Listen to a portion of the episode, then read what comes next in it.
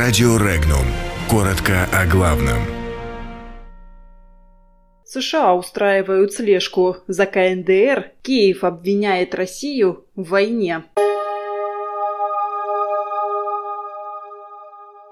США предложили награду за информацию о нарушениях КНДР санкций. Зеленский обрушился на Россию с обвинениями. Как Су-35 перехватил американский самолет.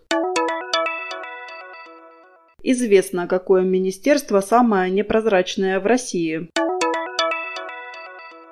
В Оренбургской области массовое сокращение работников.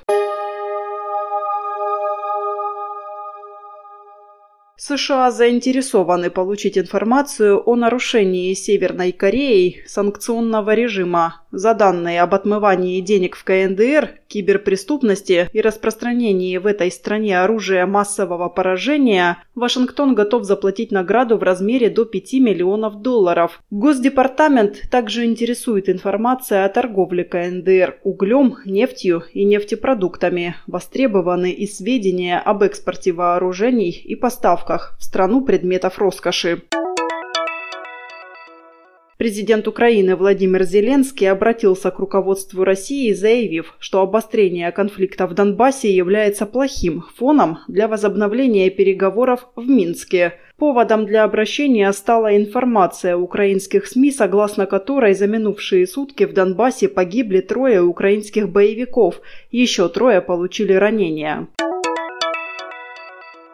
Российский истребитель Су-35 перехватил американский разведывательный самолет «Посейдон» над Средиземным морем, сообщила пресс-служба военно-морских сил США. По данным американского ведомства, 4 июня американский самолет был перехвачен трижды в течение 175 минут. Вторая встреча была небезопасной, говорится в заявлении.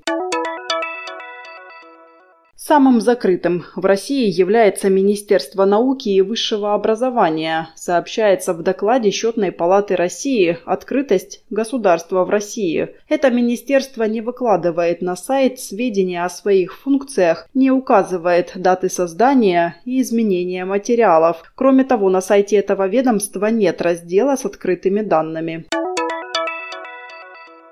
В Орске Оренбургской области на машиностроительном концерне «Армето» массово сокращают штат. Информация о количестве заводчан, получивших уведомление о сокращении, разнится. Так, по одним сведениям, в учебном центре предприятия всем почти трем тысячам рабочих вручили документы о сокращении. Однако в Федерации профсоюзов сообщили, что точную цифру назвать не могут. Работники получают уведомления о сокращении и пишут заявление о продлении простоя до 31 августа.